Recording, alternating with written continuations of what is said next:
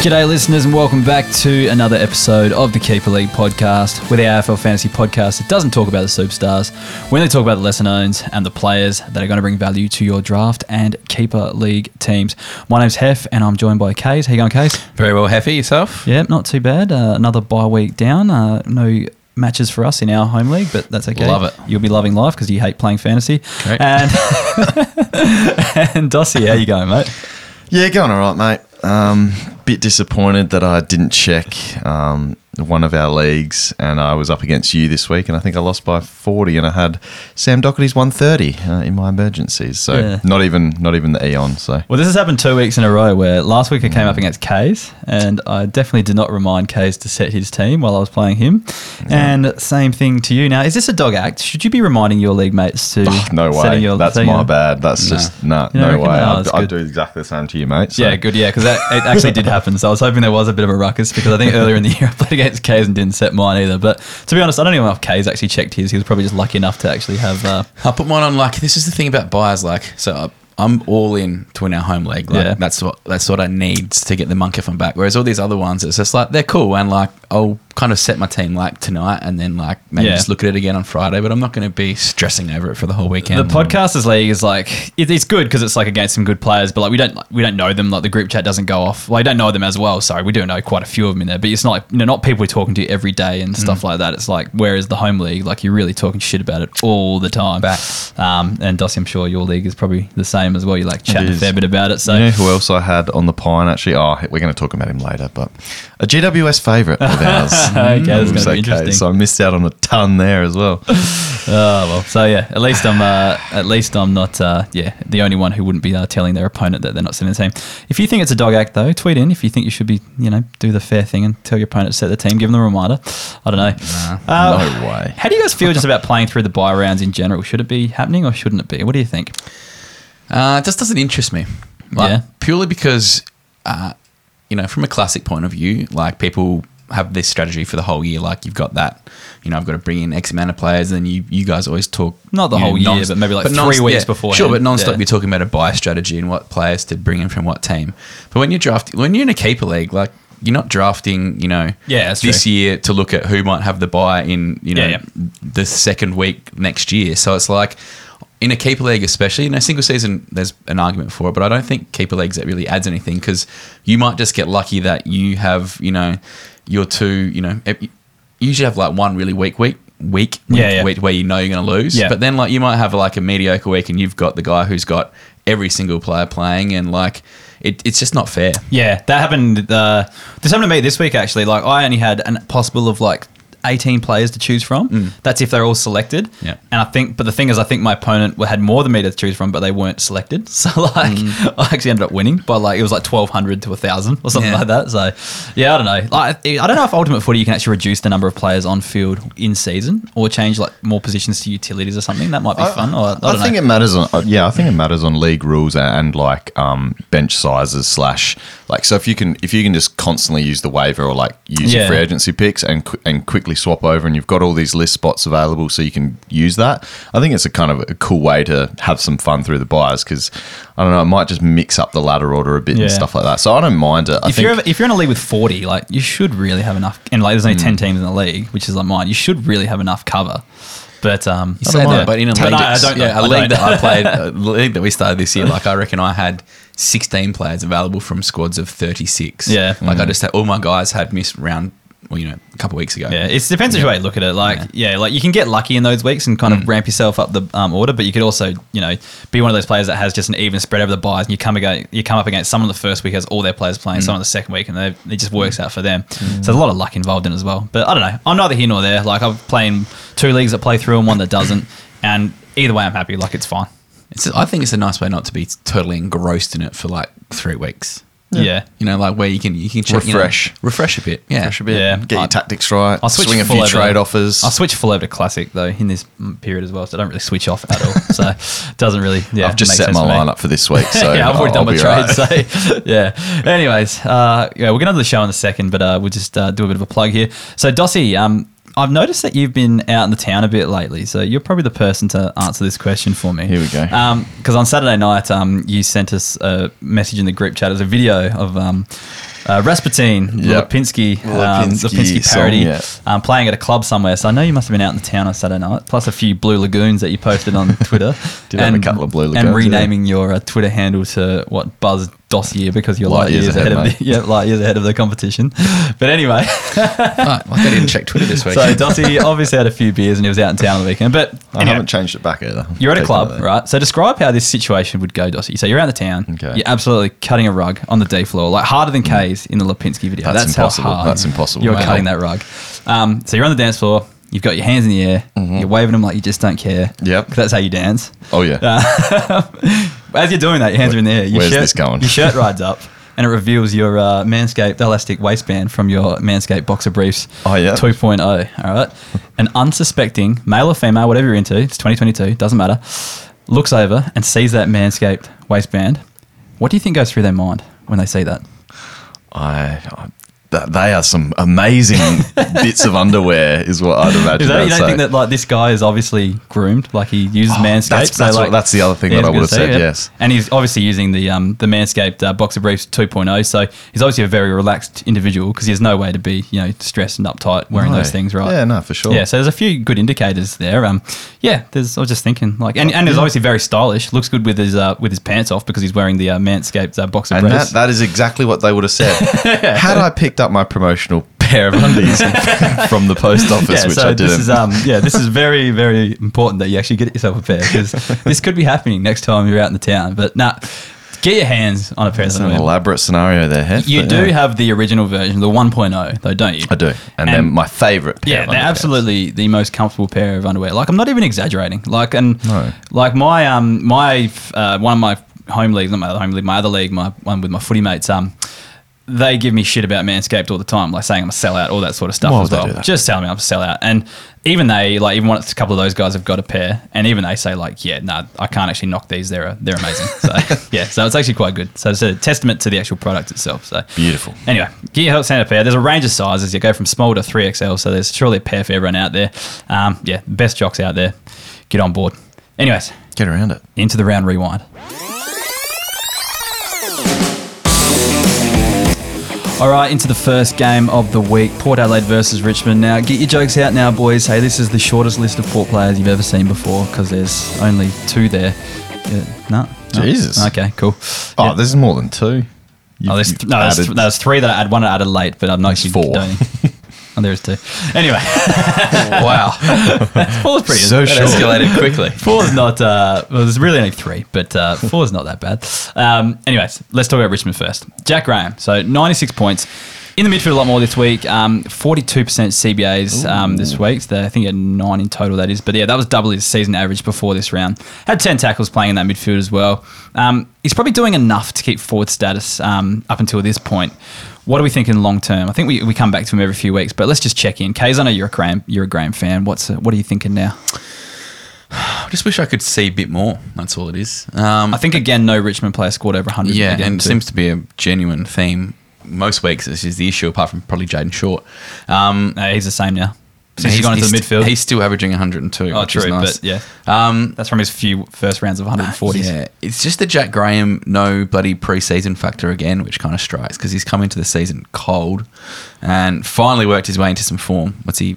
He's actually gone all right the last what 417, 77, 97, 96. I think he's actually finally settled in the middle. You know how like a couple years ago I was like, oh, he's got this massive ceiling, like he can go big, he can tackle, he can do that, he can rack him up. Um, but Tog was a massive one, and actual CBAs because they stuck him out in the wing so much. You know, now that you said the CBAs are, CBAs are going up, and on the weekend he played what eighty percent uh, Tog, and like even season wise, that's sitting at seventy seven, which is pretty high for Jack Graham. So um, yeah, I reckon I reckon it's positive signs. Yeah, I think so too. Like it's, it, I think it's on the upward trajectory. It's going to be slow. It's going to be Richmond-esque, which isn't going to be massive. But if you can hold that forward status, um, yeah, might be good for another season next year. Dossie, you're, you're umming and ahhing over there. Yeah, he just can't. uh, He just doesn't get uncontested touches. Like it's all in the coal face. Which is- he's got to yeah. get those tackles to get a score. Even here, he scores ninety six. Where he has seventeen touches Yeah. and has to get those ten tackles. So Yeah, that's true. Don't get down on blokes like that, you know. Yeah, Guys Jack like- Steele. Yeah. Hugh Greenwood. Arlen Kayser. Joel Trudgeon, the tackle machine. Okay, we're comparing him to the Trudge, a guy who can't even get into an AFL system. But anyway, uh, we'll move on. Judson Clarke. Now, uh, Kays, you picked him up in Classic this week. He's on 45 points at half time, and you That's were happy. You're gloating. You're going, yep. I gloat with most things in Yeah, yeah. fantasy, and then it just turns to shit. So, um, Got to think yeah. more than one week ahead. But No, uh, you don't. I'm, I'm in the moment. I wouldn't have been Let me gloating. play it my way. Turned into 64 points in the end. Um, two goals on that's fine. Two goals on debut. Um, yeah, started like their house on fire. You were flexing in the group chat as we mentioned. Um, but yeah, only 19 points in the second half. Thing is, like he played midfield as a junior and um, was in there in the VFL a bit prior to this week, playing more as a small forward um, for Richmond. But yeah, I think long term stash, like if you were thinking about him, like we probably haven't seen enough to suggest he's going to be a fantasy scorer just yet.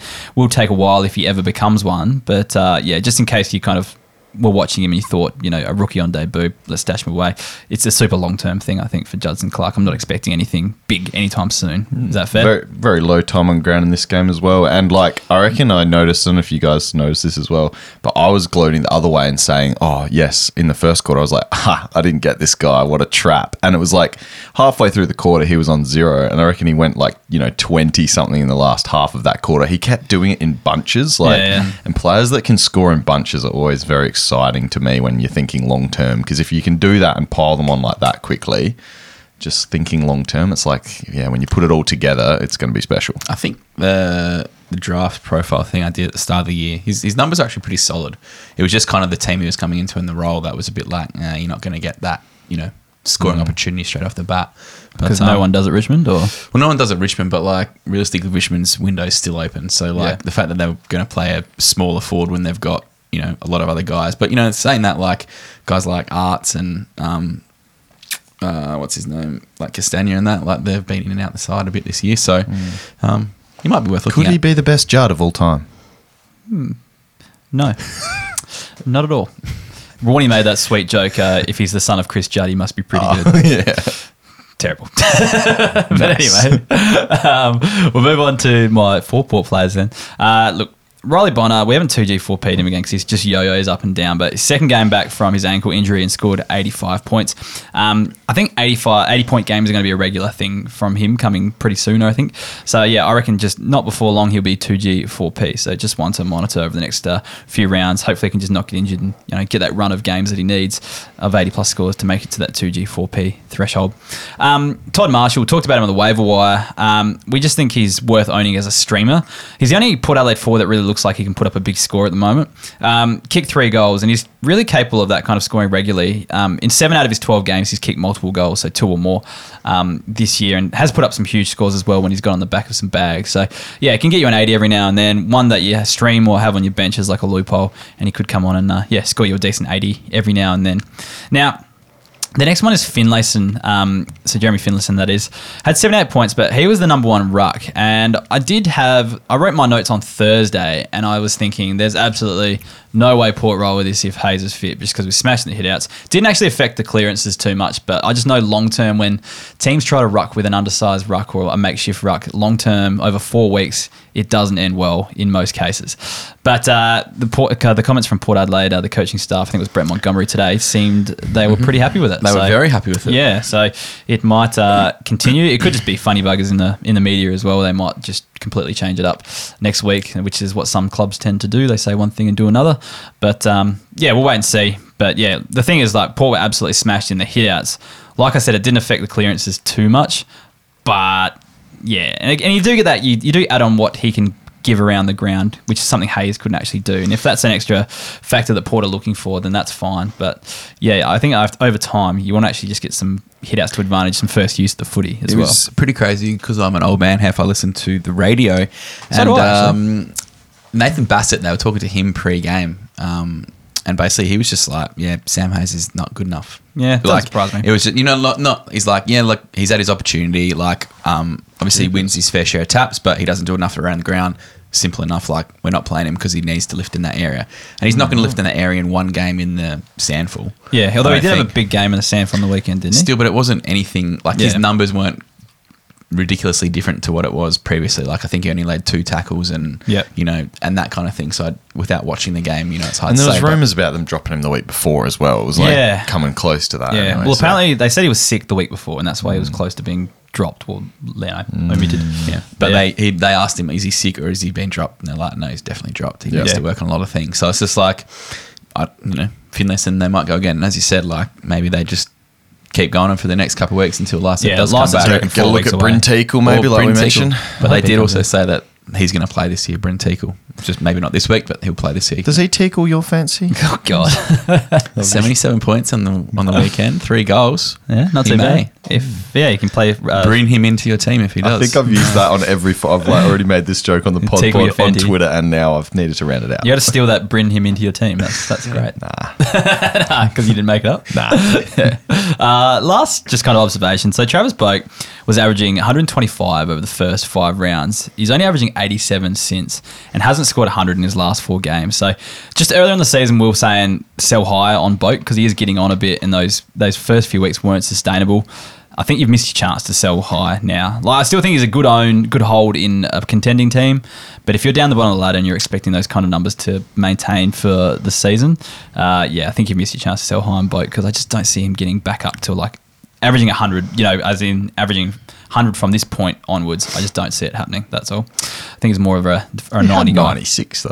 I know, he but didn't like, score 100, but yeah, I know. That's what I mean. But I think he's more of like a in the 90s guy from like from now on. Port's highest averaging player. Doesn't surprise me. But yeah. Anyway, next game, the the uh, the what do they call it? The birthday game, the uh, anniversary game for the for the Bombers. Really, Started off great Yeah. with the, the pre-game stuff, and then it just got really shit quickly. when the football actually started. yeah. They should have just kept that pre-game going. They should have. It was great. Um, really did enjoy that. That was really well done, I thought. But um, it's just nuts because like everyone was so amped. Dyson Heppel came in, did obviously looked like a pretty inspirational kind of speech, and I was like, "All right, we're gonna get away. We're gonna kick the first goal." Got that first clearance. I was like, "Oh, look out!" And then. Basically, it was just like witches' hats all the way down the ground, and that was basically the. They set that's what set the scene for the game. It was pretty poor. Like, yes, we did hit back in that that first quarter, but after that, it was just almost like were playing with their food. Um, Yeah, you love that term. it's true. Like Curnow and just McKay doing what they want. They couldn't. and, They know, couldn't defend them, could they? Like at all. no, and that's just what happens. And they were just we lack that defensive attitude, which is which is poor.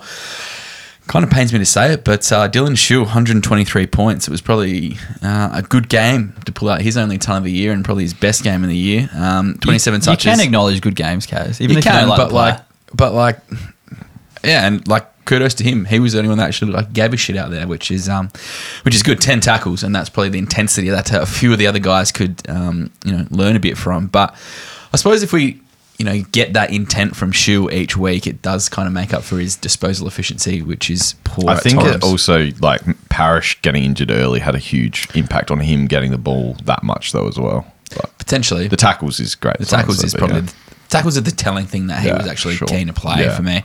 Um, I think it's like we have a few you know Friday night games coming up because if you look at Shiel's scoring this year, it's been a bit yo-yo. Like he's put up some 90s and stuff, but then he's had some 60s. So you know, obviously, see see what happens with um with Parish and his injury. Mm, but uh, I think at the moment, just for safety reasons, he's probably just best looped Dylan Shiel at this time. Uh, Dyson Heppel had 97, and there's been a lot said about him uh, over the weekend, and I'm definitely buying into it. I think, you know, his leadership probably can't be questioned, but, um, you know, he's just looked a bit off this pace this whole year. Um, Yeah. And, you know, the Friday night lights kind of expose this, and his disposal quality hasn't been great. You know, he doesn't have a contract for next year, which is kind Who's of that? nuts. Dyson Heppel. Heppel. Wow. Surely that your, your captain's going to be signed up, but Sure, but like, what? Where does that kind of sit? And, and I don't Yeah. know that all this kind of stuff plays out, and he's probably got you know a two year, three year deal. I don't even know what kind of deal is sitting on the table, maybe even a one year. But you know, then we hear all this, you know, this hype about um, Massimo Di, D'Ambrosio. You know, Oh, yeah. absolutely Massimo. slang in the in the VFL with like thirty three touches off half back. You know, or has been known as, a, as an elite kicker. Maybe it's time that you know this week it's like, you know, come back in, you know, do your thing back there, mass, and and you know try and cement a spot. Because if you've got that foot skills, that's something we need. Heppel's kind of losing it there. Look, he's still averaging ninety one in his last five games, Dyson Heppel. So I think if you're owning him, you're still fine because his numbers are there.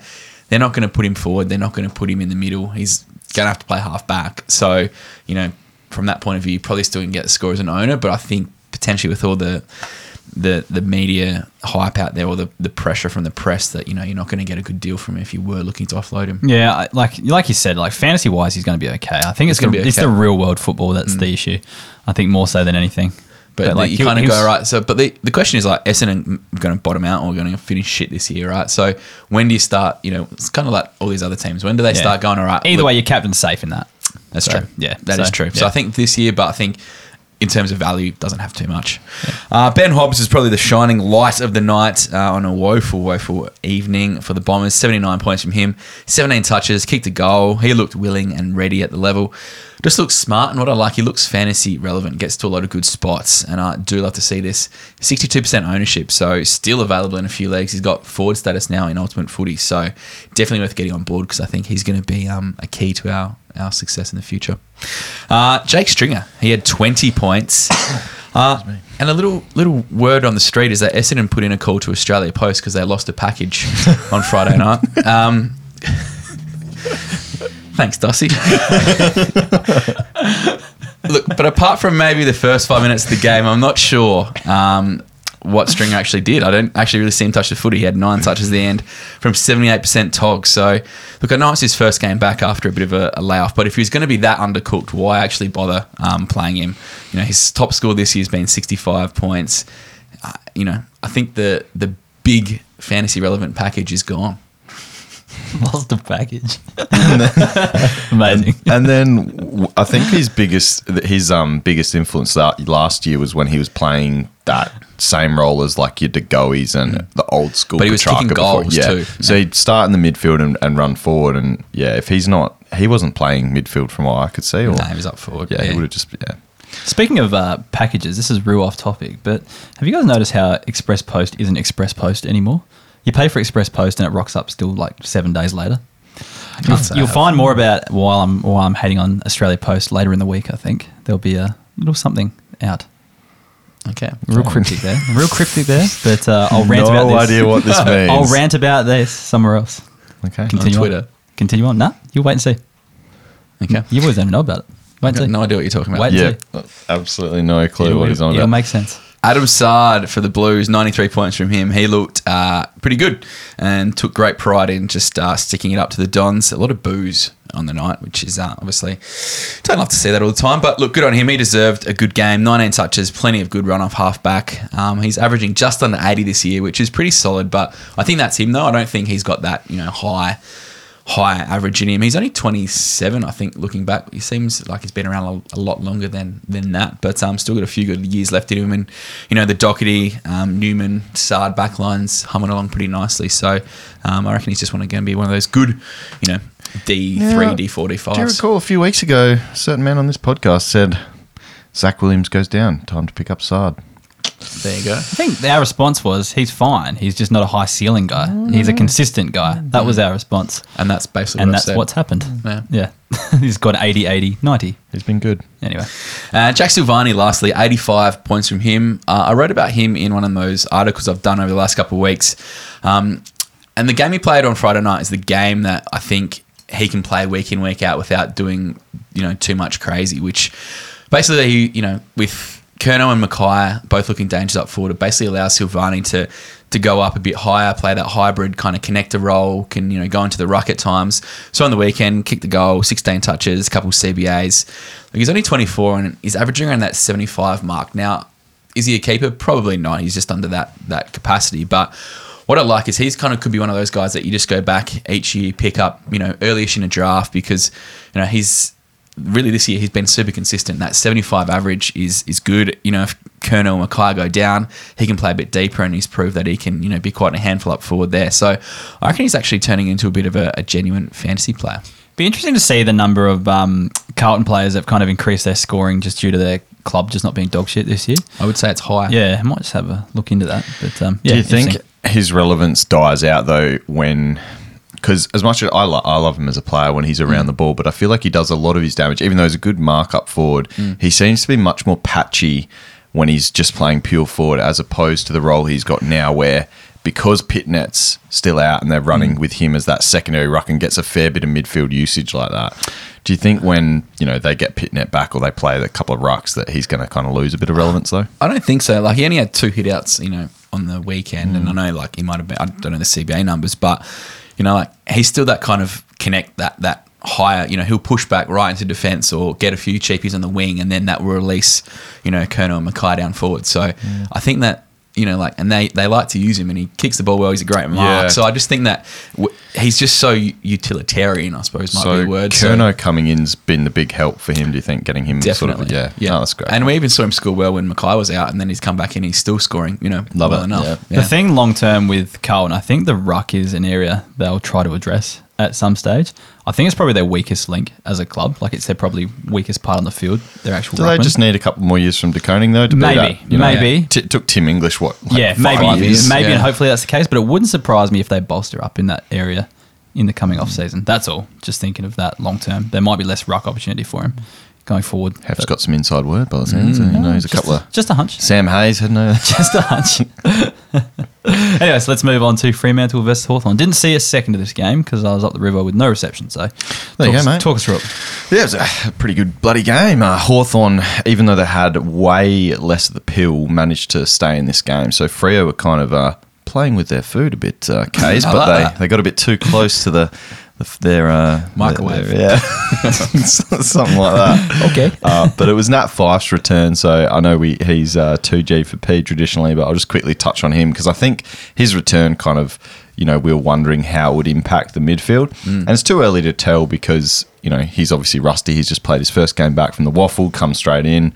Um, he looked all right, just slightly off the pace to start with, but he scored 67 himself. Had had a, enough of the pill. I think it was like 22 touches, a lot of handballs in there, mm-hmm. and that midfield forward mix. So he still had 14 CBAs. Do you guys reckon that's probably higher than what you thought just straight Yep, off the bat? I thought he'd be pure forward. Yeah, so for me, I reckon that just signals to me that I reckon as they go along, they'll probably just try and build that up more. Like getting 14 on your first game back, I think that's probably a sign that they're still going to want to play Fyfe a fair bit in the guts. And probably, I still think slight danger signs for some of those, um, you know, the peripheral kind of guys in there. Like, Does I mean- someone suffer more than others, or does one take a hit, or is it just that everyone goes down? I yeah, I still see Brayshaw carving obviously dominated in this game. We probably expected that to happen as a Hawthorn and up on the wall. An absolute phenomenal game from from your man, uh, The in man. the post there. Uh, he's a gun. But yeah, like I do still think I'm just like, does it? Brodie had the most CBAs in this game, but his time on grounds way down still. And just as they raise up Fyfe, so I wonder Mundy still had 14, so it's probably a guy like Mundy that's real. Yeah, that's what I'm think goes goes to out. Yeah. flank or something. I think he was on the wing Because a Brodie's bit. just been too good this year, so Well, the, the, the thing with you know with Will Brodie, and you kind of go, oh, he might be the one who loses that time, but mm. like it's actually kind of cool that Justin Longmuir has just gone. Well, Will Brodie's probably our best like clearance player, so mm. just get him in the guts and like you know while Yeah. it's hot in there, and then get him off for a rest. Like yes, Yep. the tog might be low, but the relevance will be high because he's you know when he's on, Yeah. he's playing midfield, and that's all he's doing. I, I really think it's going to be game to game with them. So we'll wait and see. It's going to take a little bit of time to figure out what the real real roles are there, but I think it's going to be game by game. Like if Fyfe's carving in the guts, they'll probably just mix him in there, leave him in there, and if and if he's providing something forward, they'll just do that. So I think it is going to probably just weigh up, but I don't think the two big dogs like your Brayshaw and your Serong are going to get too much affected. Brodie's the one I'm just going to look at a little bit, but led the CBAs in this, so really good to see.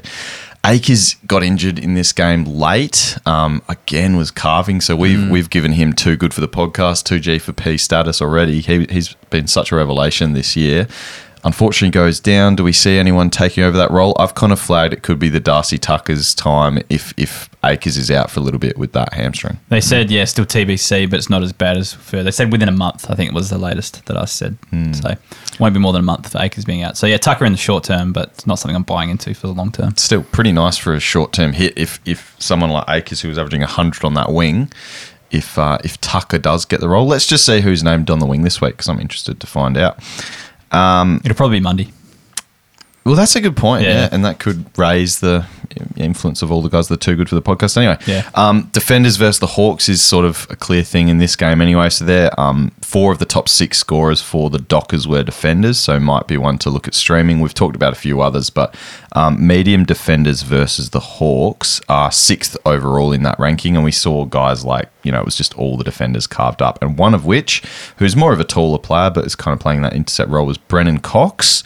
98 points. He's had two 90s, I think, in his last three games, and still not confident um, fielding him week to week, but just just a flag, and Tip also the- the of the fact, cap score and also the fact Chapman was out of this side, so that's just something as well to to monitor. But I think his relevance kind of rises without Chapman in the side as well. So yeah, tip of the cap for him. Um, Michael Walters.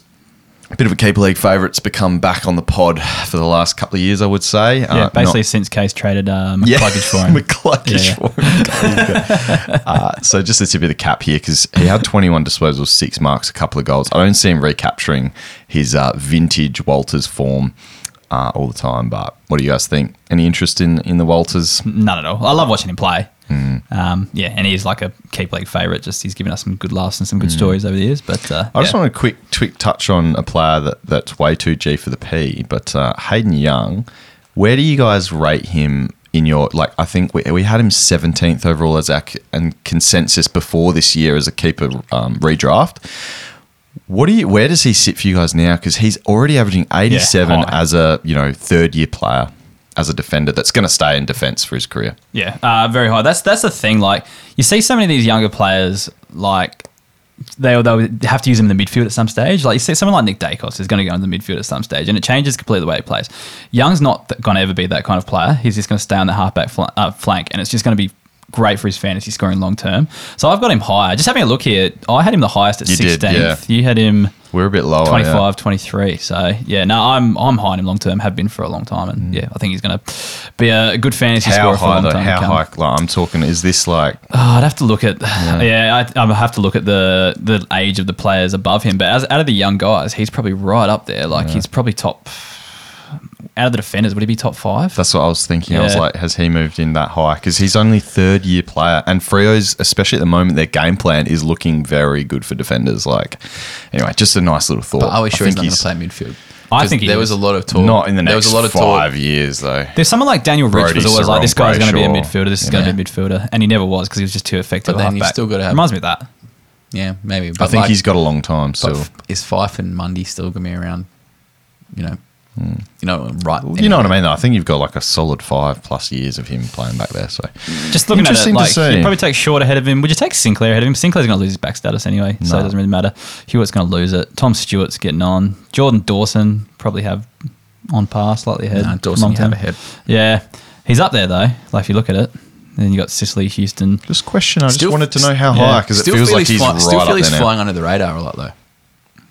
Um, yeah, probably just because he doesn't get the media attention being Mm. Western Australian, but yeah. Mm. And he's not quite he's not quite like good enough for, to be in everyone's classic teams yet, but he's way too good Yeah. for this podcast. So he's in that sort of in between at the moment. But yeah, It's a lot explode of, a lot of time next year. spent talking about a two G four P player there. Let's go on. I It's won't talk bye, about the any of bye the week, Hawks. and F's taking all the fun out of football. Well, God. so we're gonna make it go like go as long as the uh, actual podcast. All right, I'll go. all. I'll go quickly through this Yeah. next bit then. Daniel Howe, seventy-eight points, uh, tip of the cap. Thought he was a defender, so put him in there. He's only mid only, so he's playing that wing role though, but probably not worthwhile. Connor Nash, even though he scored sixty-nine, he had his season high for centre bounce attendances in this one and had nine clearances. So, in a game where the Hawks nearly snuck away with the cheeky dubs against a really good team of the comp, that's actually something to look at. You know, wasn't a high disposal game, but nobody really, like I said, the Dockers dominated possession. So in a game that's more um, friendly for disposals for the Hawks, I know, I think it was you or one of you guys were pretty keen on Connor Nash last year, Hef. I was preseason. I was keen on. Yeah, like I, I don't know if that's a probably a, a change role I saw on the, on this game. Highest centre backs attendance for the for the um, year. He's been in and out of the CBA attendance. I know it's probably the game high, but still only scored sixty nine points. So Mm, I think they just wanted that bigger body in amongst there he's, this he's, game. so. he's going to be like a tagger. yeah, I'm not. He's not. yeah. A, he's not a free running. He's forward you know, eligible. I was just Yeah. looking because he's still available in some leagues, so I'd be I'd be dabbling just in case that role sticks around after the bye. lose that forward status next year. Regardless. Yeah, so. we mentioned Ned Reeves just quickly on the waiver wire pod as well. Sixty-two points. You know, he's just building back fitness, but there's that ruck slot that's just completely open at the Hawks at the moment. Kays is shaking his head. Yeah. We all know it's fucking Max, Max Lynch season. No, it's not. Will Day Stonks is the final topic. Thirty-five points. Yeah, interesting. No CBAs playing back in defence. Couldn't touch the pill. He didn't have CBAs last week and scored 80, though. Like, he just fluctuates a bit at the moment. You don't want thirty-five points though. I know, it's not great, but I'm just saying, like, I'm not writing this kid off. I'm, I've got him in my team. I'm not trading him out. Like, I'm waiting until next year for a kid like this. Hmm. Like, just the interrupted se- preseason and that sort of stuff. I'm And not doubting. I'm not Yeah. doubting him necessarily. I'm just saying, you know. Like I said, I think we're all just so high on all these Hawks defenders, and it's like it's basically been Yeah. Sicily, and that's it. last week, though, we were raving about Will Day. Like, what changes in a week? Yeah, okay. Well, the Yeah. bad thing is that Impey went out managed, and you would have thought, well, someone's going to take those points. I know Scrimshaw came in. What did he score? I think he was okay. I can't actually Yeah, remember no, off the top of not my head, but yeah, that wasn't great. Was No, it just no. a bad game for the Hawks? Yeah. Then if everyone's scoring bad, there's something going on there. I know. Didn't see Although it. Sick Dog went well, didn't he? Scrimshaw had 60. all right, it's Hef's turn. Brisbane versus Saints. Hurry up, Hef. Come on, get on, mate. I'll Who show have you got? Come I'll on. show you how to do it quickly. All right, here we go. Here Keidean go. Coleman, uh, 94 points. So this is an interesting one because uh, we'll flag that Zorko um, got injured, but also he was playing more in the midfield as well. So there's a few bumps in this, I reckon, as a result of um, Zorko playing in the midfield because I think he only had 6% CBAs last week, which was like two CBAs.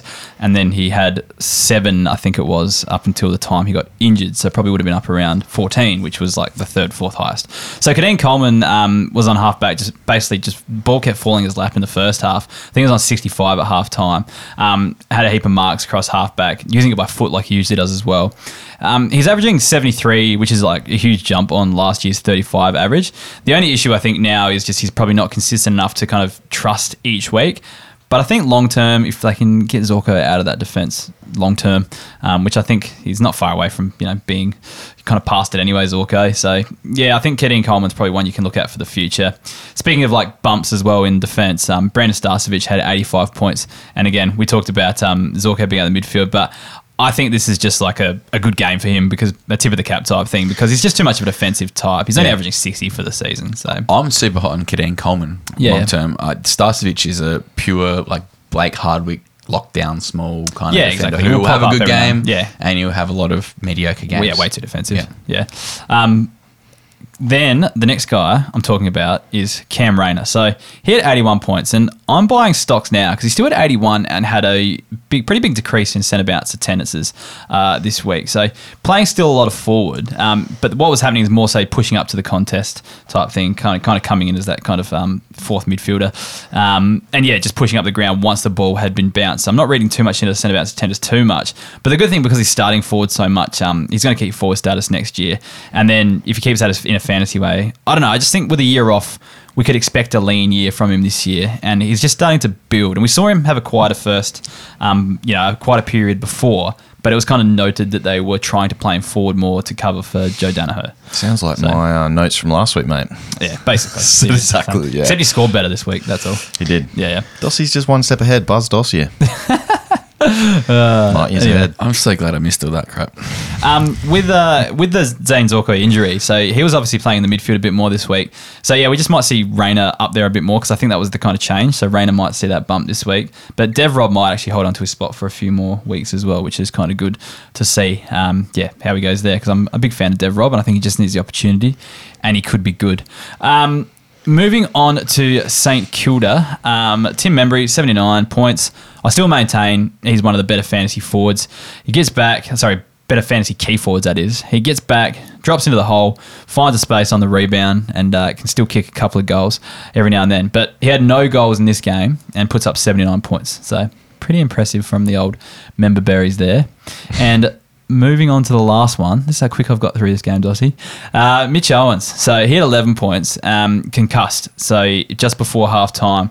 But he wasn't fine the footy anyway. So a lot of people blaming the concussion for the 11. He still had a half of footy. I think it was a minus three at quarter time. Um, only three CBAs up until half time as well when he got injured. So I think he was used on the wing a bit more. Like it's hard to tell because Winhager and Owens on that far wing, when you can't see their number, they look pretty much exactly the same. So I wasn't sure who was who. Um, but yeah, no tackles this week as someone who'd kind of prided himself as like Jack Steele 2.0. Um, was sent to a tagging role um, the week before on Jy Simpkin. Um, and in hindsight, they were never going to send him to Neale really because that was just a, like a play. Like send him to Simpkin because he's kind of not in the same level as Neale is. You send him to someone like Neale, it just absolutely kills his confidence because Neale just would have crushed him.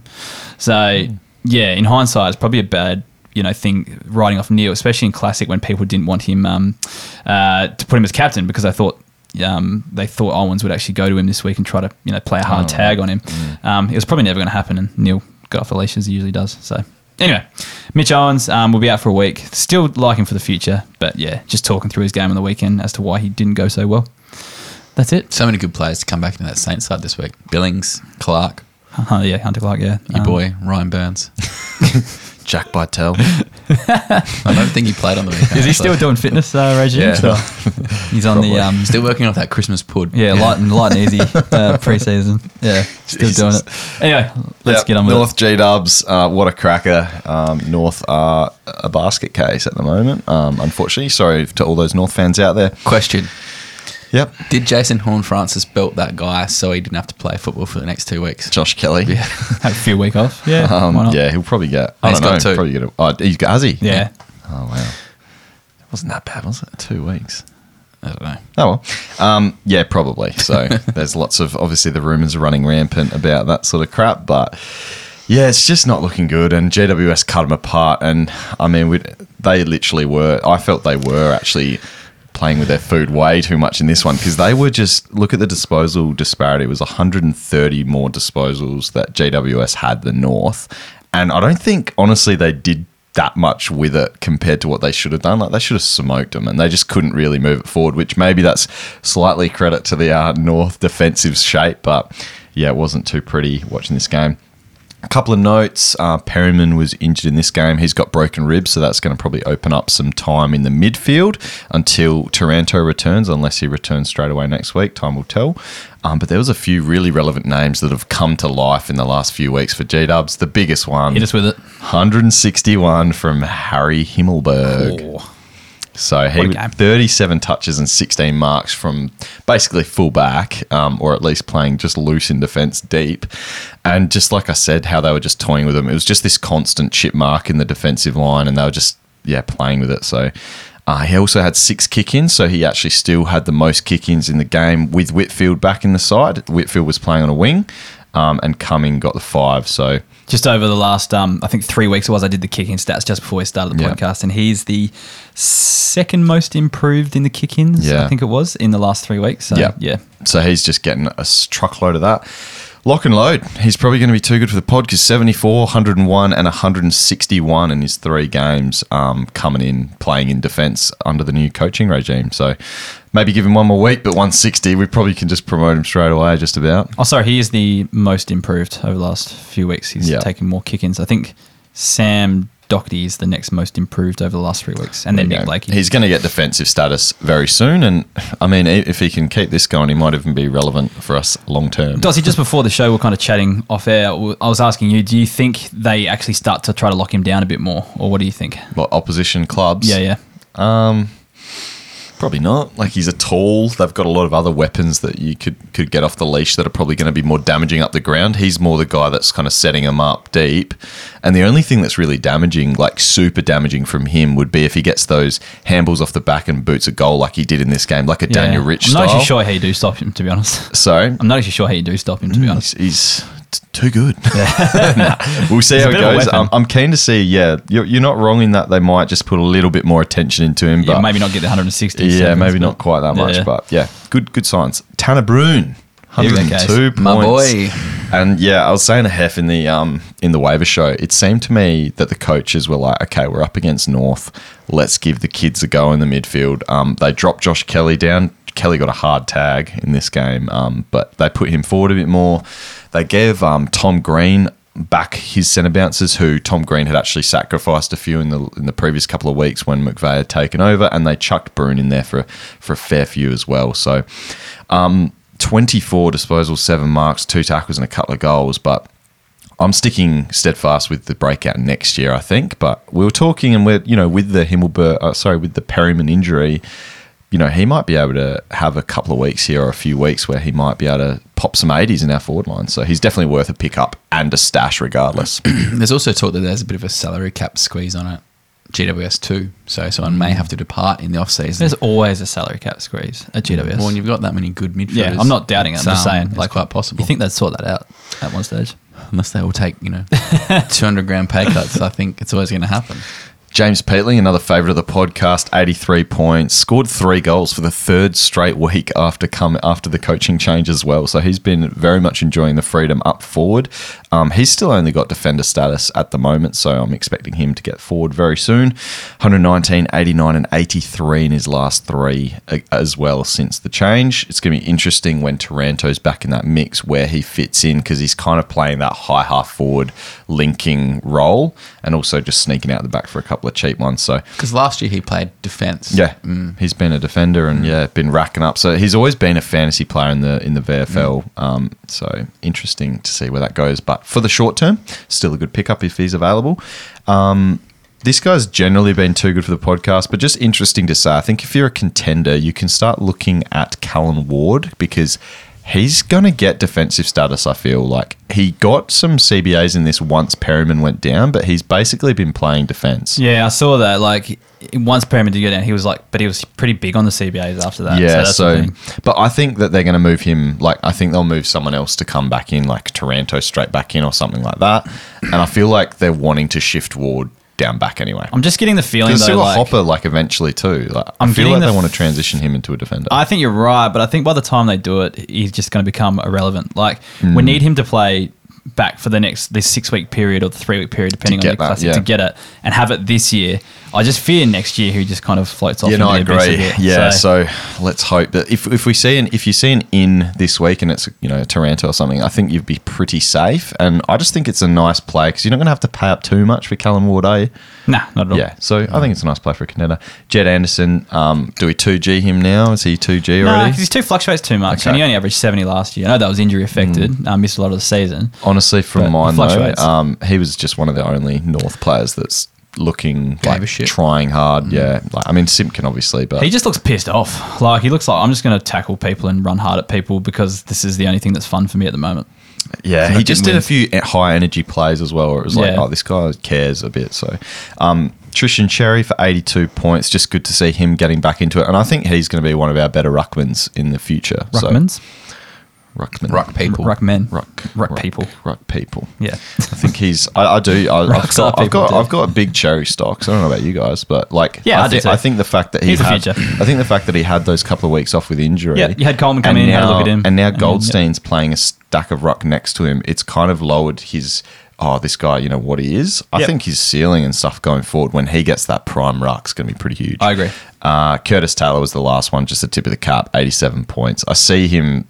He's another guy that has a lot of effort. he does some nice things, doesn't he? Like a few of his grabs and stuff. If North ever turn that corner, like if we get, you know, I don't know, coaching change or like something happens and they start actually getting the ball in their hands, I feel like Taylor's going to be a good scorer, but it's still a long way off. He showed signs when he was the classic cheapie that year, like two years ago. He like put Mm. up some half reasonable scores and it looked like he was just building.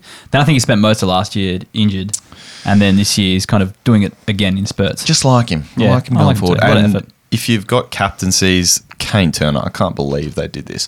They ran a tag the whole game on Josh Kelly, start to finish, down 10 goals, um, non stop ragdoll and Kelly. Um, so if you've got a captain against North, if they decide to run that again, I can't believe they did it all game. It's like, what does that achieve, honestly? Yeah, it's it's annoying. like It's frustrating. So Yeah. th- they haven't really done that much this year. So just watch out because if they decide to use Turner to start tagging people, Like maybe they thought they were actually a gotta- chance of winning, but why do it for the whole game? that- yeah, Like, they're 50, and they asked him at halftime. It's like, oh, you know, me having Kelly captain in my classic.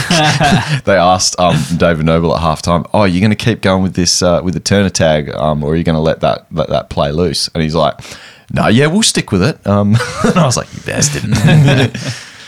Anyways, let's move on to the final game of the round, the Queen's birthday. Yeah. Collingwood Um, versus bit of Melbourne. Finals intensity today. It was not a. If Australia bad becomes a game. republic, do they do the Queen's birthday game still? Um, sure. Yeah. It just becomes like the big freeze game. Oh, that's true. That's Yeah. what it would be. Yeah. The No one really salutes the Queen today, do they? No, not really. No, Like you're at right. the- at the- You're at the right. football. They just have the Monday off to do it. That's all. Yeah. But yeah. Maybe, Um, maybe that'll be Republic Day. Public Day. Who knows? But um, yes. Um, so Dossie, did you know that uh, North beat um, the Eagles? The Eagles beat Collingwood, and Collingwood beat Melbourne. So who knows? My Anything God. I thought halfway through the second quarter that Melbourne was going to flex and run away with it, but um, yeah, Collingwood shoots, uh, showed some amazing grit and determination and just brought them down to the level. It was a few big injuries throughout the game and uh, some heavy knocks. Obviously, Max Gawn got a bit of a knock. A few guys got knocked out for Melbourne. So You know that what the start kind of reminded me of as well in this game. Um, trying to bring this up for Pies fans that are up and about, but the 2018 Grand Final, um, where like the Pies in in the first quarter, West Coast scoring shots were there, but just hadn't put it on the board. Mm. Pies were one goal five, I think, in the first quarter, so mm. it was kind of clear that they were doing the right things. They mm. just hadn't put it on the scoreboard. And honestly, if you look back, they were they were the better team like all day, pretty much. But yeah, I don't know if it's worrying signs for Melbourne just yet. I think it Dropping is three in a row. with all the rumors that are floating around as well. Like, have you heard a few of those? No, Okay, maybe I won't bring them up on the podcast. But uh, there's a lot of off-field stuff going on. Like st- apparently, Steven May and um, the Jake Melksham thing was just like the start of it. There's a lot of fighting, infighting with the players and coaches and stuff like that. So interesting. yeah, that's rumors. Like, none of it. Yeah, it's just screenshot and The WhatsApps. You no, know, what's funny is I got sent a group chat and it actually started with the. It was like a. It was like a screenshot of like a text message, and it actually Oh, started. there's so with- many of them. They're and it actually started with me mates. Oh, you know how my dad's on the Melbourne board. I just laughed at that. Like this is obviously fake, but like people sent around in group chats like some Yeah, I saw that one. Like as if you if your dad's on the board, as if they're like going around the kitchen table. It's like, oh, you know what's going on at the club. Like, you know he's fighting today. Anyway, I thought that's hilarious.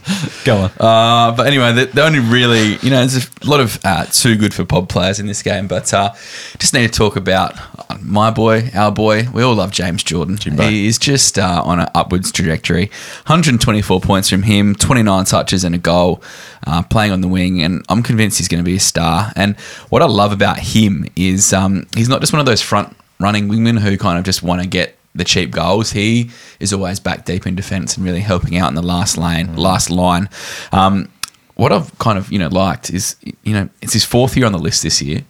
It's only his second year that he's actually been playing. So like he you know because you know Yeah, Melbourne yeah. are going okay he didn't play in his first two years of his contract. Are we looking at a delayed onset of third year breakout? Well, we only know that it couldn't be possible for a player to break out in the fourth year, so perhaps that is the reason. Yeah. I think next year. Next year is the delayed onset third year breakout. Yeah. Okay, his fifth year. Yeah. But no, I'm just loving what I see. He just seem he just just racks him up with ease. And Yeah. um, I know we've talked about it a bit recently, but you know, if I he's love the way starting to put this, well, yeah. if he's starting to put this kind of score together on on wing, which is sometimes quite a hard place to score, I'm, I'm just all in. I'm chips in. Uh, this week, I actually received a trade request. You know, last week how I said I wish I put an offer in for him earlier because I've just been liking him for a few weeks now. Now he's putting up two good scores. So I think the coach in question who owns him heard that and sent through a trade offer. Cam Rayner for James Jordan, and this is uh, it was it was during the week, and I was like, I'll just wait and see how Rayner goes on the weekend, and then I'll think about it. And then Rayner scored an eighty, and so I was like, Nah, I'll keep Rayner. Forward status means more to me than an outside player. Now James Jordan puts James Jordan puts up a one twenty four. Did I make the right call? You made the wrong Rayner call. or Jordan? You made the wrong call. I'm still not seeing the Cam Rayner thing. It's just a forward stat. Like the forward thing gets me. Like if he can have a breakout year next year as a forward, it might be just handy for my campaign. That's all. No, I'd be Team Jordan. Yeah. I'd be, Jordan? te- I'd be Team Jordan, but Should have I- asked. The, should have asked, asked the brains trust. You know. you, you had a butt Ra- after that. doesn't he? Rain's Ra- Rayner's got that um, superstar kind of potential in that his impact's going to be so Yep. good. But Yep.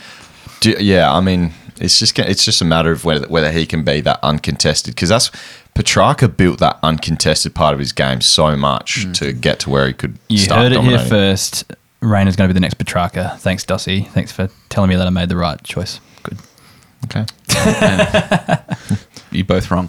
Um, I hope you're right. Mason Cox, 101 points. Um, I'm just trying to think back. Like, apart from that, was it the final where he kicked a few goals? Yeah, the You know, prelim. But the that Richmond, the Richmond. Richmond This prelim is- was yeah. This like is nuts. probably the best game of football he's ever played. Um, He was unreal. Quite Like, all, the, early. all my group chats were going off with like Cox goat. quite early, but his um, third quarter was enormous. Uh, what do you have? 69 points in the second half alone. There was one of the, the times where he just picked the ball up off the ground one hand. I was like, is this Luke Jackson or like Mason Cox? Like, it was nuts about how, how he was just on fire. Um, What do you end up? 21 touches, one goal, and nine hit outs. And I think he's actually worth. You know, thinking about while Grundy's out, he's only eleven percent owned. I forgot to send that through for the waiver wire podcast, but you know, like if you need a forward and you know, um, you know, Darcy Cameron's obviously at the moment number one ruck, but you know, Mason Cox is going okay. Um, Collingwood are going okay. Um, you know, and they're starting to look for him. If, if he's on, obviously this game is not going to happen each week. He's but- streamable slash loopholeable at Yeah, the moment. correct. Yeah. yeah. I don't mind- eleven percent mind owned, like pick Yeah, him up. don't mind it. What do you got Yeah. to lose? I think. I mean, they've got the buy this week, but yeah, like it looked like a. I think we mentioned it a few weeks ago. Before he injured his finger, he was basically looking at being the number one ruck and, and sort of rotating them what, 50-50 with Cameron against Sean Darcy a few weeks ago. Mm. Then he got injured, and then that, I don't think they ran that sort of style this week. But then coming up against Gawn and Jackson, they obviously were like, okay, we need that big body, and he was like you said, it was like the the second coming of the Cox breakout. Yeah. it was a girthy performance from Cox. We're on fire tonight. I'm not. You guys are. But nice work. Uh, Brayden Maynard had 96. Um, looks like he's starting to get back to a bit of fantasy relevance. 25 touches of half back.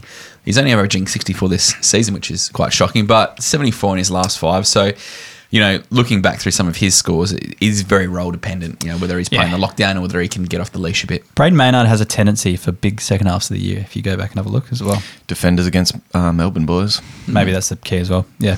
And lastly, Brody Mihocek, 94 points from him. Down on form this season from a fantasy point of view, because at, at times he's kind of been like a, you know, an F5 option because he never really puts in too many bad games, but uh, he's had a bit of a, lean 2022. Anyway, he kicked four snags, 10 marks, and 16 touches today. So have a look at him if you're short, but um, I think he still needs a few more games to kind of get my confidence. If it was between the two, I reckon I'd be going towards Mason Cox over uh, Brody Mihocek. All right, that's the round rewind for another week. Uh, if you appreciate the work that we put in each week and want to support the podcast, uh, please sign up as a member. Essentially, we can't keep doing this every week if we don't have members. So, um, if you do choose to sign up though and support the podcast, we will reward you with a few bonus stats and things that we use to pick our fantasy teams. So, uh, yeah, that's it includes weekly CBAs, kick-ins, scores for and against, projections, the breakout tracker, and much, much more, including the Pod Pod, everyone's favorite. So, uh, yeah, links in the description below to join up. And yeah, please consider joining up and supporting the podcast. Each week, we read out 10 gold members. And I think we actually have to get a move on for gold members because I don't think we're going to get through all of them this year if we uh, keep re- only reading out 10. So we might have to bump it up to 15 soon.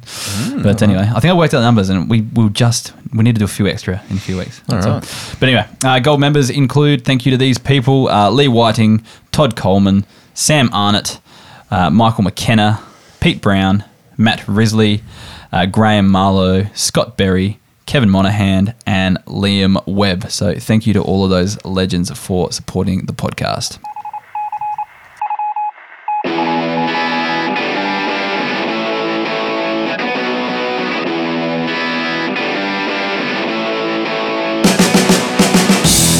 All right, on to the listener questions. First one comes from Kang Daddy. Good evening, Stallions. Kang Daddy always calls us Stallions. I love this guy. Um, what's the deepest league you're in? Uh, your gold members have a famous, the Keeper League Dynasty League, which has 18 teams, uh, lists of 36. I'm actually aware of this. Our gold members group started a Keeper League that's absolutely nuts. But um, would the depth of the league affect um, how hard you go?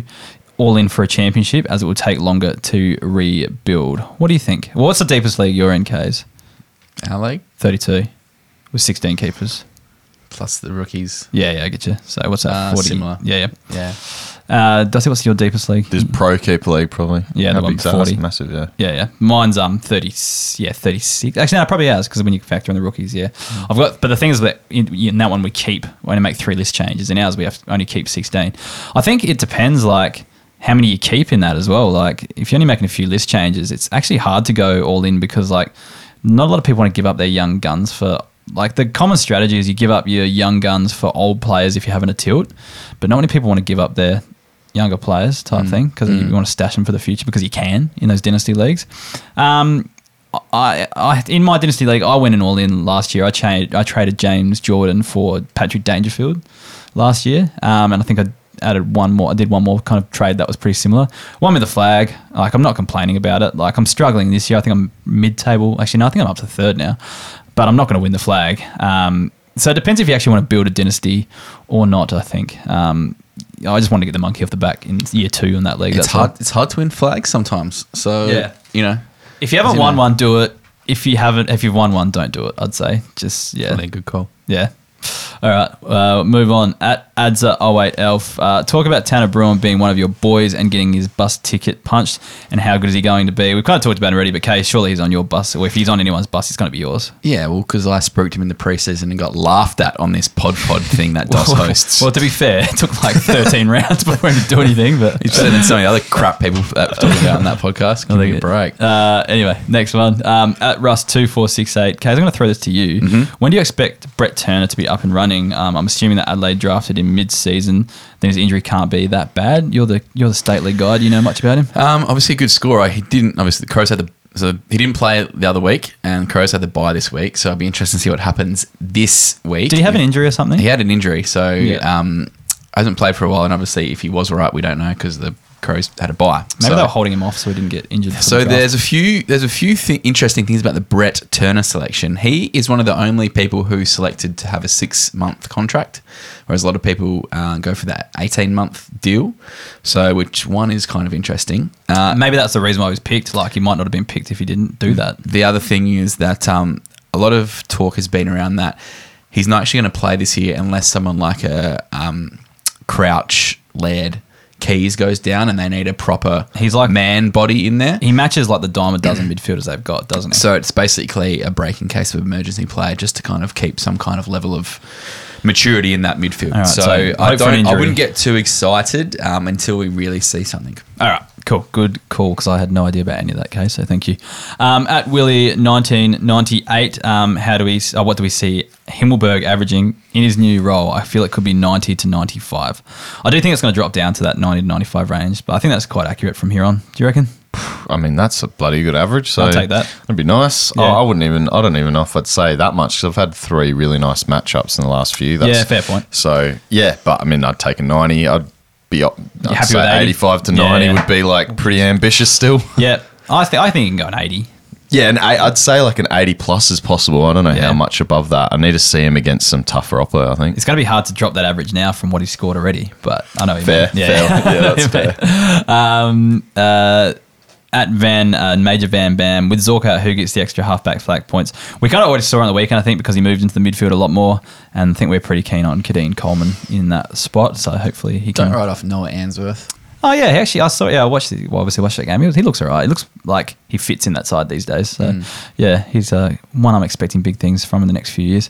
I'll write him off. Thanks, Dos. Uh, at C Oakenfall ninety seven, um, Lukosius. How do you guys value him, and what do you think his role moving forward, uh, long term? Halfback flank wing role when King gets back next year? Question mark. Does he? You love Lukosius, so do you, I really Kays. love Malakosius, and I think it's probably the same answer I usually give in that Buy low. they just put him, well, yeah, buy low, but they, they put him where the ball's going to be most in his hands. So I think they tried something this year and it just wasn't working playing forward. Um, they're just like, okay. It we'll is obviously him- the King being out. wing. Like we'll try him as a key forward. Yeah, yeah. N- well, no, I think they wanted to play King and Lukosius forward because they just get so many inside 50s. That was their plan, Okay. is just to boot it inside 50 all the time. But then Chol and um, Casboult actually being okay, they've been like, well, let's switch this up. But how do you see that long term? Like Casboult's not going to be around for a long time. I think Chol can be quite serviceable. Look, for a I while. think ideally they want they do want Lukosius to play forward, but I just think it's more of that like in the Curnow type role where he's still fantasy relevant and he still gets up the ground and gets lots of the pill and delivers it inside fifty as well as kick goals. He's just such a good player that he's just a great hole filler. Like, and that's my kind of concern. Like, you can play this guy anywhere, Yeah, but which I most just- of them are fantasy friendly. It's the key forward role that you worry about. I But they think, pretty most. much got rid of that role this year because they're like, look, he's not getting the ball enough. We want him to hit the hand, the ball in his Yeah. hands as much as possible. So wherever that is, whether that's like a Lachie Whitfield wing role, half back, like I think he will just rotate a fair bit just based on where he's going to get the pill. Yeah. I like deep down. I think he's going to be good. It's just I, I'm a little bit concerned that if he plays a key forward, he's not going to be as good as he potentially could be if he was like continuing that like halfback kind of role that he had last year. Which I just don't see that happening again. That's all. Um, at Richard Eliadis, um, Himmelberg hold for relevance or trade high. What do you boys reckon? Trade high? I'd if you're not going to win this year, I'd trade high. I'd trade high too. Because, if, if I had him on my team right now, I'd get rid of him. There's Who, no, like- there's no, there's no um, guarantee that he's going to play this role after this week, or you know, worst case next year. Like, is McVeigh going to coach GWS? Probably not. You know, like what's Uh, either that or he becomes like the next Sicily, and we're just giving sure. them away. but if you're play, if you're, just- if you're if you're like if you take you know weighing up the pros and cons, you probably got to go. Is this just like a big fucking ex- massive explosion for a short period of time? I'm just trying to think of like that because it's like Whitfield came back in, was on the wing. You've got Cumming back there, who's like the the kind of one of the bigger main distributors. Who else is like back there these days? For I'm just trying to think. Callan Ward, Yeah, like there's not a lot of big names out there. Like he could be okay. Like he's got a, when he moves back, maybe. he uses the ball well enough that they like they trust him with the kick-ins and stuff like that as well. So it's like he could be Connor okay. Iden. Connor- Yeah, there's not a lot of big scorers back there. know. Yeah, sure. So Himmelberg could be. No, the thing that I say with this question though is like, okay, what's a trade hire mean? Well, so like you get someone in, you get like a. For me, for me, like the only thing you'd probably. Be, oh, it's hard to say. Do you know what I mean? Because Yeah, yeah. like, I don't think for me, I, I reckon there's just that stigma when you've picked someone off the wire. Who the hell is going to want to pay you overs for something that you've just picked off the scrap heap? Well, say if someone's in, like, say if like a, a defender goes down for someone who's in contention for a flag, and they've got you know like a young jet on the bench, like Cam Rayner. nah, big, better than that. Like let's just say, Well, would you take? Would you take? Tra- would you trade him for Cam yes, Rayner? I probably would. What? I reckon. Nah. If I was contending for a flag, not now, I'm not my team now because like my team's not contending at the moment. But Depends how high you're on Rayner. Okay, Yeah. so what? That's what the bar you're setting is a Cam Rayner for this. Nah, no thanks. yeah, no, You wouldn't. You wouldn't trade him for Cam Rayner. Not. He just dropped a 160. Has Cam Rayner dropped a? No, I think we got I don't think Cam Rayner's ever got a We're arguing for the same. No, sorry. I'm saying, I'm saying, I'm saying I would trade him for Cam Rayner. Like I'd, I'd do the trade. I'd get rid of Cam Rayner because Yeah, I you're- you're opposite. sorry. No, yeah, I'm talking about because He's hold Himmelberg. You're trade Himmelberg. No, no, sorry, no, sorry. I, I, I, the way you phrased it, no, no, sorry, this I'm with you. saying, We're on the same team here. trade? We're on the same team here. Sorry, the way you phrased it What at me when you about? said, "Would you trade Cam Rayner?" move on. What Yeah. are you on about? I no, because I have Cam Rayner. That's what confused me. So I would get rid of Cam Rayner for Himmelberg. Yes, is what I'm saying. Right. he's Yes. he's the owner. This guy. We were talking about how I owned uh, Rayner. That's all. Move on. How many blue lagoons you had tonight? Hev? How's that my fault? Like we, I literally said before, I have Rayner, and then you're like, "Would you trade Rayner?" The question And I'm like, was "Yes." Himmelberg. Do you hold or That's do you trade? That's not part of the question that you asked me. There's nothing about Rayner for Himmelberg there. I thought you were coming back to the point that I had Rayner. Right, wait, in my rewind the team. tape on this Yeah, one. This anyway. is exploded. Rewind the Right. tape on this Uh, It's in mush. Anyway, like, sorry, but there's nothing about Rayner in Richard Eliot's question there. one. you brought him up. No, you said, would you trade wait. Rayner? I did not. I You brought him said up, and I used it as a real life example of You what said- trade yeah, hire was. exactly. Like, so Kays, you were, yeah, I was, oh, God. God, Dotty, you've lost it, mate. DJ Four Brooks, uh, should I be offloading Stephenson? Yes, he sucks now. You reckon, Dotty? You brought him into your classic team early this year. I'm buying all North Melbourne players at the moment. really? well, yeah, they can't get worse. Like, Yeah, but they're honestly. going to be fieldable Like, though. uh, By I think cheap, it's gonna, there's going to be wholesale changes, and all of a sudden, all these guys like Coaching if you're, change, If you you're, mean? if you're re- yeah, if you're rebuilding, um, if you're trying to rebuild your side, just go out and buy all these guys that like Tarryn Thomas. He's playing VFL. Jaidyn Stephenson averaged 80 twice in his career already, and he's only 23. Like these guys, I'm buying. Do you know what Tarryn Thomas scored in the VFL? I know he had 21 touches. 64 points. Yeah, but they're also what bottom of the ladder in the VFL. Like Surely. I just don't know what change Stephenson's role is going forward. Like, I just can't pinpoint one, and I don't think it's in the midfield, and that's the only place. They he spoke about it at miserably. half time of the game because he had one touch to half time. They're like, oh, we better move him onto a wing and get him involved. That's what he said. Yeah, So- I don't even think it's in the midfield though. Like, I just, I don't think that's where his future lies, and I just don't know where it does lie. So I'm, I'm worried for him.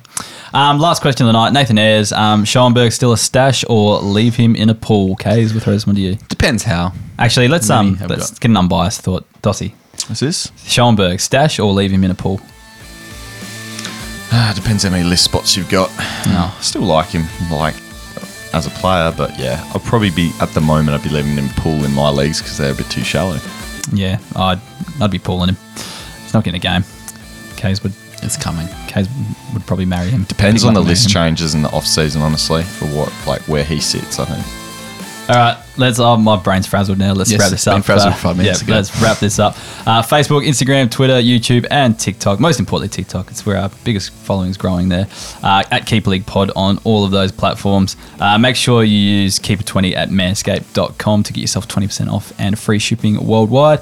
And uh, we didn't actually mention that at the start, so that's bad for us. But anyway, um, sign up as a member as well. Uh, and make sure you support the podcast. All right, I've checked out for the night. See you You're later. too busy with your eight paragraphs intro that you forgot the promo code. I definitely did. I deleted it off the show doc actually. Anyway, uh, catch you later. Bye. See ya.